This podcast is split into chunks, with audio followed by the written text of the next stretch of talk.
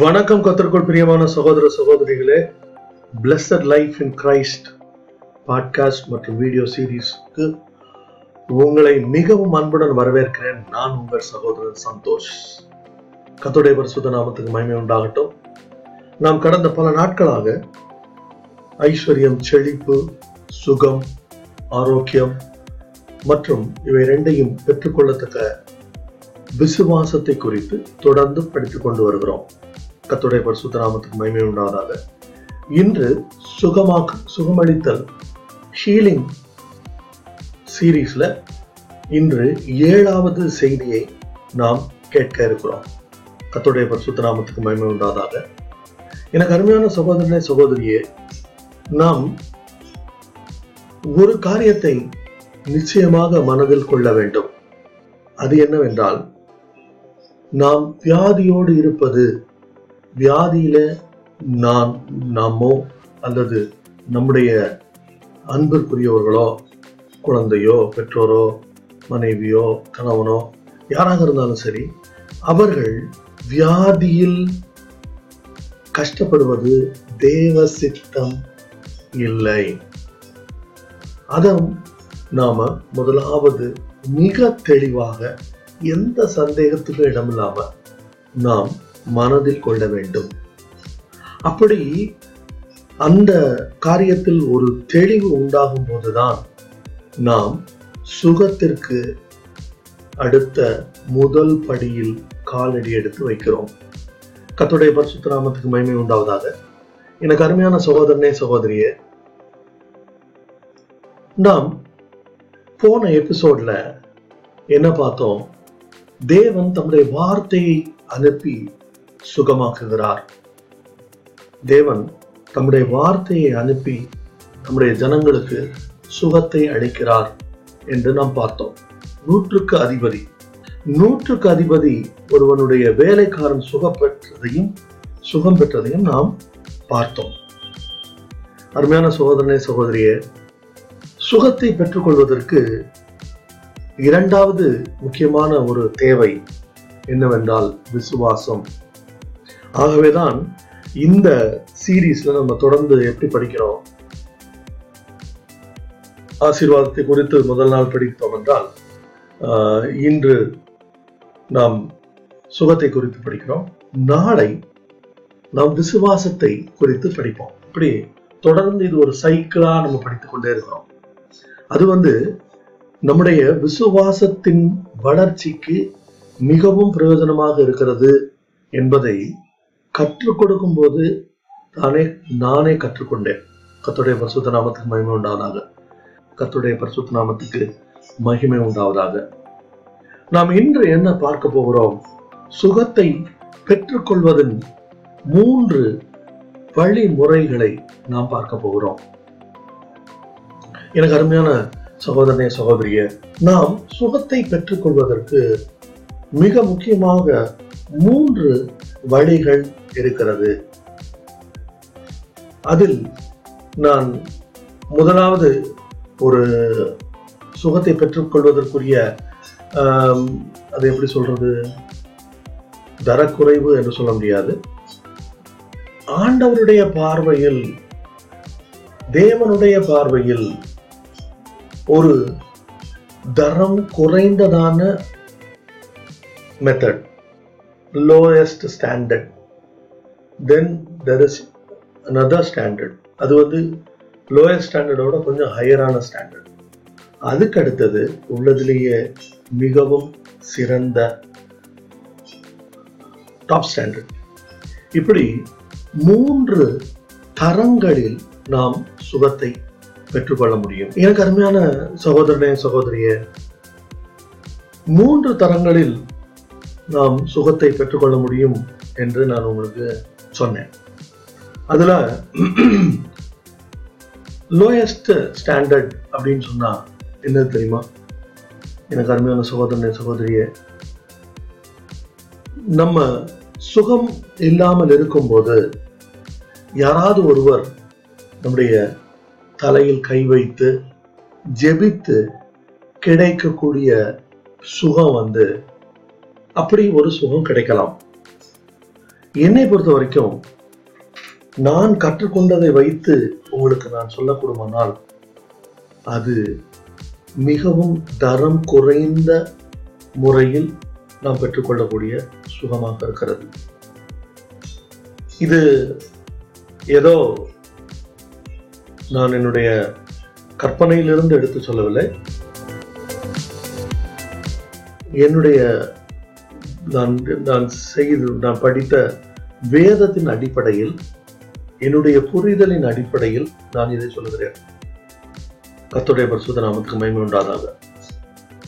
இது ஏன் தரம் குறைந்தது என்று சொல்கிறேன் என்றால், இதுல நாம் இன்னொருவருடைய விசுவாசத்தை நம்பி நாம் செயல்படுகிறோம். இப்போ உதாரணமா எனக்கு உடம்பு சரியில்லைன்னு வச்சுக்கோங்க. நான் என்ன பண்றேன், எனக்கு யாராவது ஒரு ஊழியக்காரர் வந்து என் தலையில கை வச்சு ஜெபிச்சாருன்னா எனக்கு சுகமாயிடும்.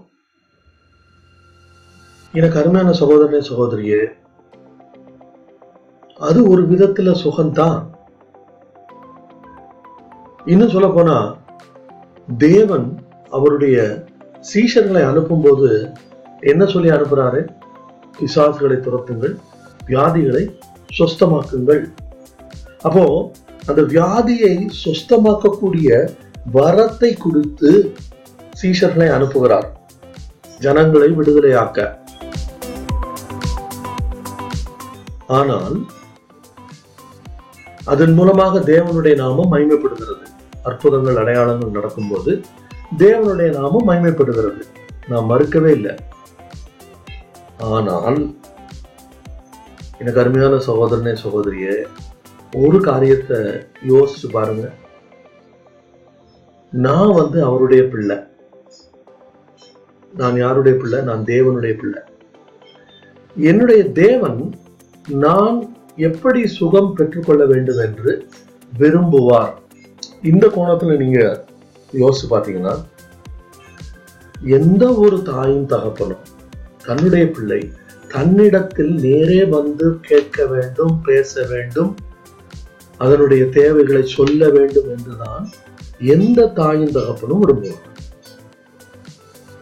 நீங்களும் நானும் உட்பட. அதே சமயத்துல ஏதோ ஒரு சில சமயங்கள்ல தேவைக்கு அம்மா சப்போர்ட் பண்ணலாம். அம்மா ஏஜென்ட்டா அப்படி வருவாங்க. நான் அப்பாட்ட பேசுறேன், நீ போ, உனக்காக நான் பேசுறேன் அப்படின்னு சொல்லி. ஆனாலும் கூட ஒரு நல்ல தகப்பன் தன்னுடைய பிள்ளை தன்னிடத்தில் நேரே வர வேண்டும் என்று விரும்புவான். நானும் ஒரு தகப்பன் தான், எனக்கு 2 குழந்தைகள் இருக்காங்க. அவர்கள் என்னிடத்தில் நேரே வர வேண்டும் என்று நான் விரும்புகிறேன். மூணாவது ஒரு ஆள் மூலமாக என்னிடத்தில் வருவது என்பது எனக்கும் அந்த பிள்ளைக்கும் ஏதோ ஒரு பிரச்சனை அப்படிங்கிறத காட்டுது. என்ன பிரச்சனையா இருக்கும்? ஃபெலோஷிப்ல பிரச்சனை. ஆனால் இயேசு கிறிஸ்துவை முற்றிலும் அறியாத ஜனங்கள், தேவனை தங்களுடைய தகப்பன் என்று அறியாதவர்கள், அவர்களுக்கு இப்படிப்பட்ட ஊழியர்கள் போய், வரம் பெற்ற தேவர் தாசர்கள் போய் கையை வச்சு சுகமாக்குறதுங்கிறது நல்ல விஷயம். ஆனால் இது ஆண்டவருடைய பிள்ளைகளுக்கு அப்படி இல்லை அப்படிங்கிறது என்னுடைய தாழ்மையான கருத்து. கர்த்தருடைய பரிசுத்த நாமத்துக்கு மகிமை உண்டாவதாக.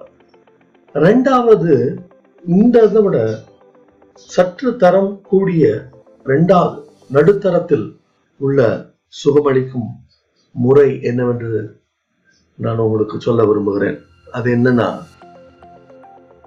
ஒரு எதிர்பார்ப்போடு கர்த்தருடைய சமூகத்தில் ஒரு எதிர்பார்ப்போடு நம்ம போய் அவருடைய சமூகத்தில் இருக்கும்போது,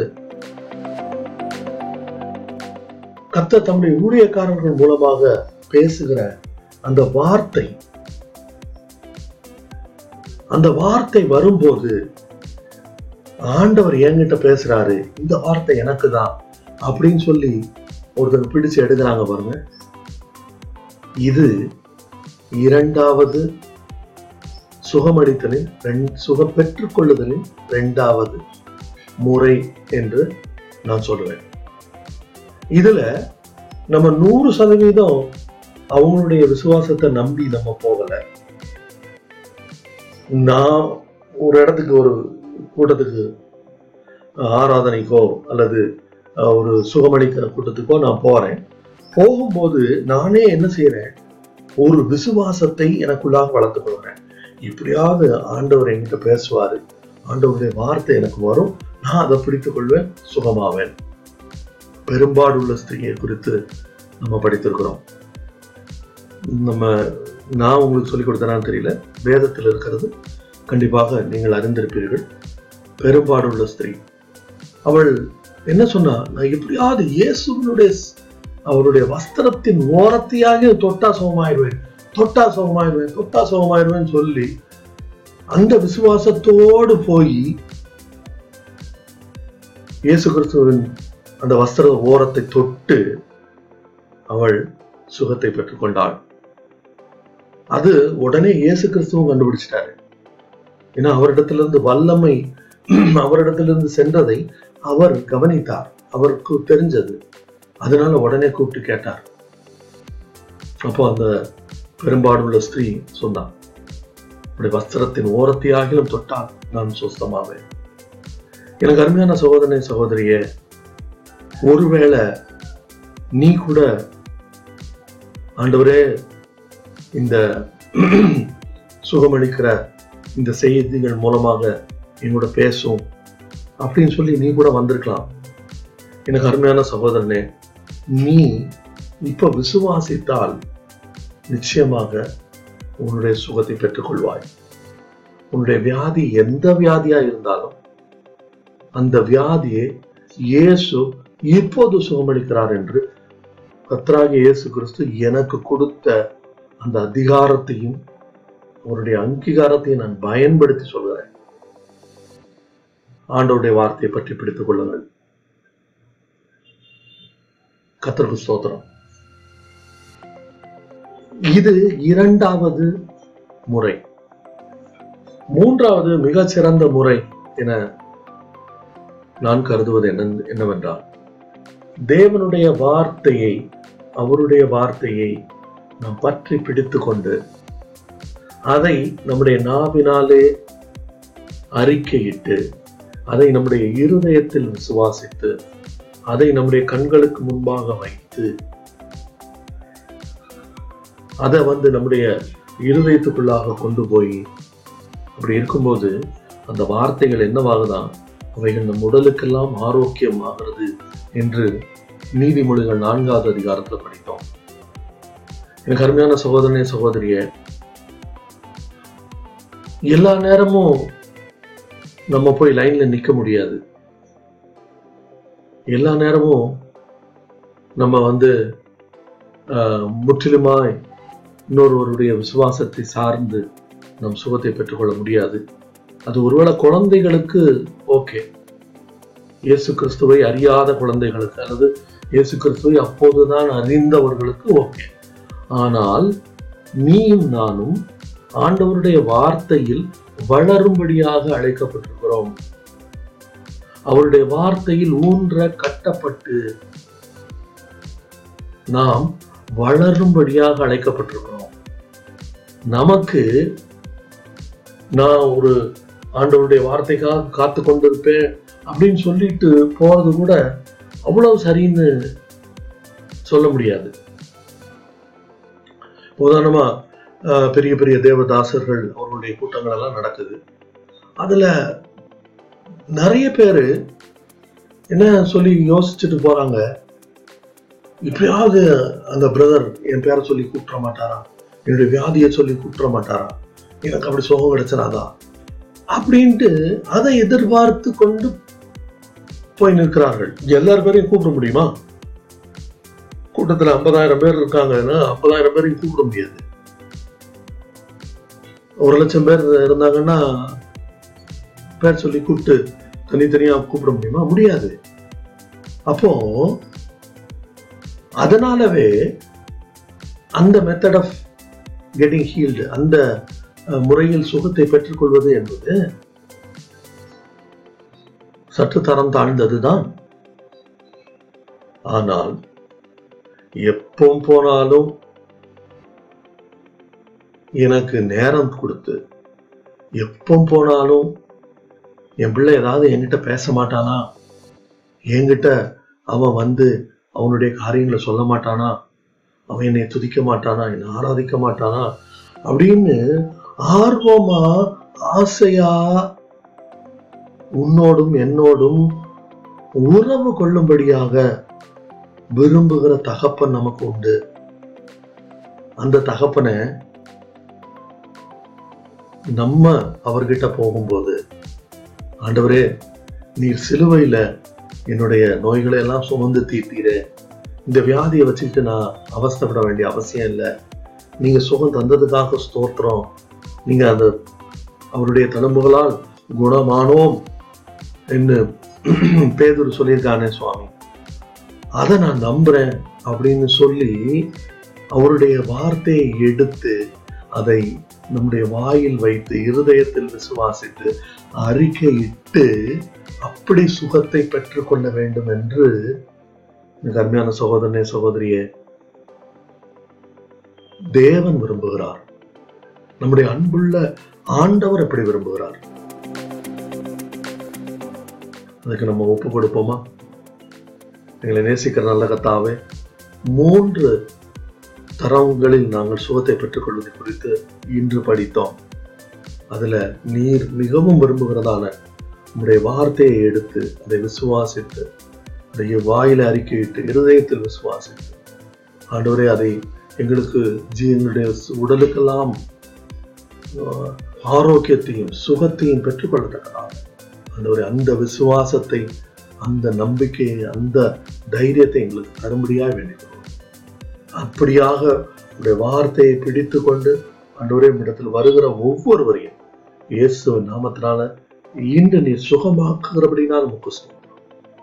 ஆண்டவரே, இன்றைய செய்தியின் மூலம் கர்த்தர் செய்த அற்புதங்களை நான் வரும் நாட்களில் தொடர்ந்து கேட்க போகிறதற்காக நமக்கு சொல்கிறோம். நீர் அற்புதம் செய்கிறபடினாலும் சொல்கிறோம். இயேசுவின் நாமத்தில் தேவன் எழுப்பினாலும் ஆமே. என்னோடு கூட தொடர்ந்து இணைந்திருங்கள். கர்த்தர் தாமே உங்களை ஆசீர்வதிப்பாராக.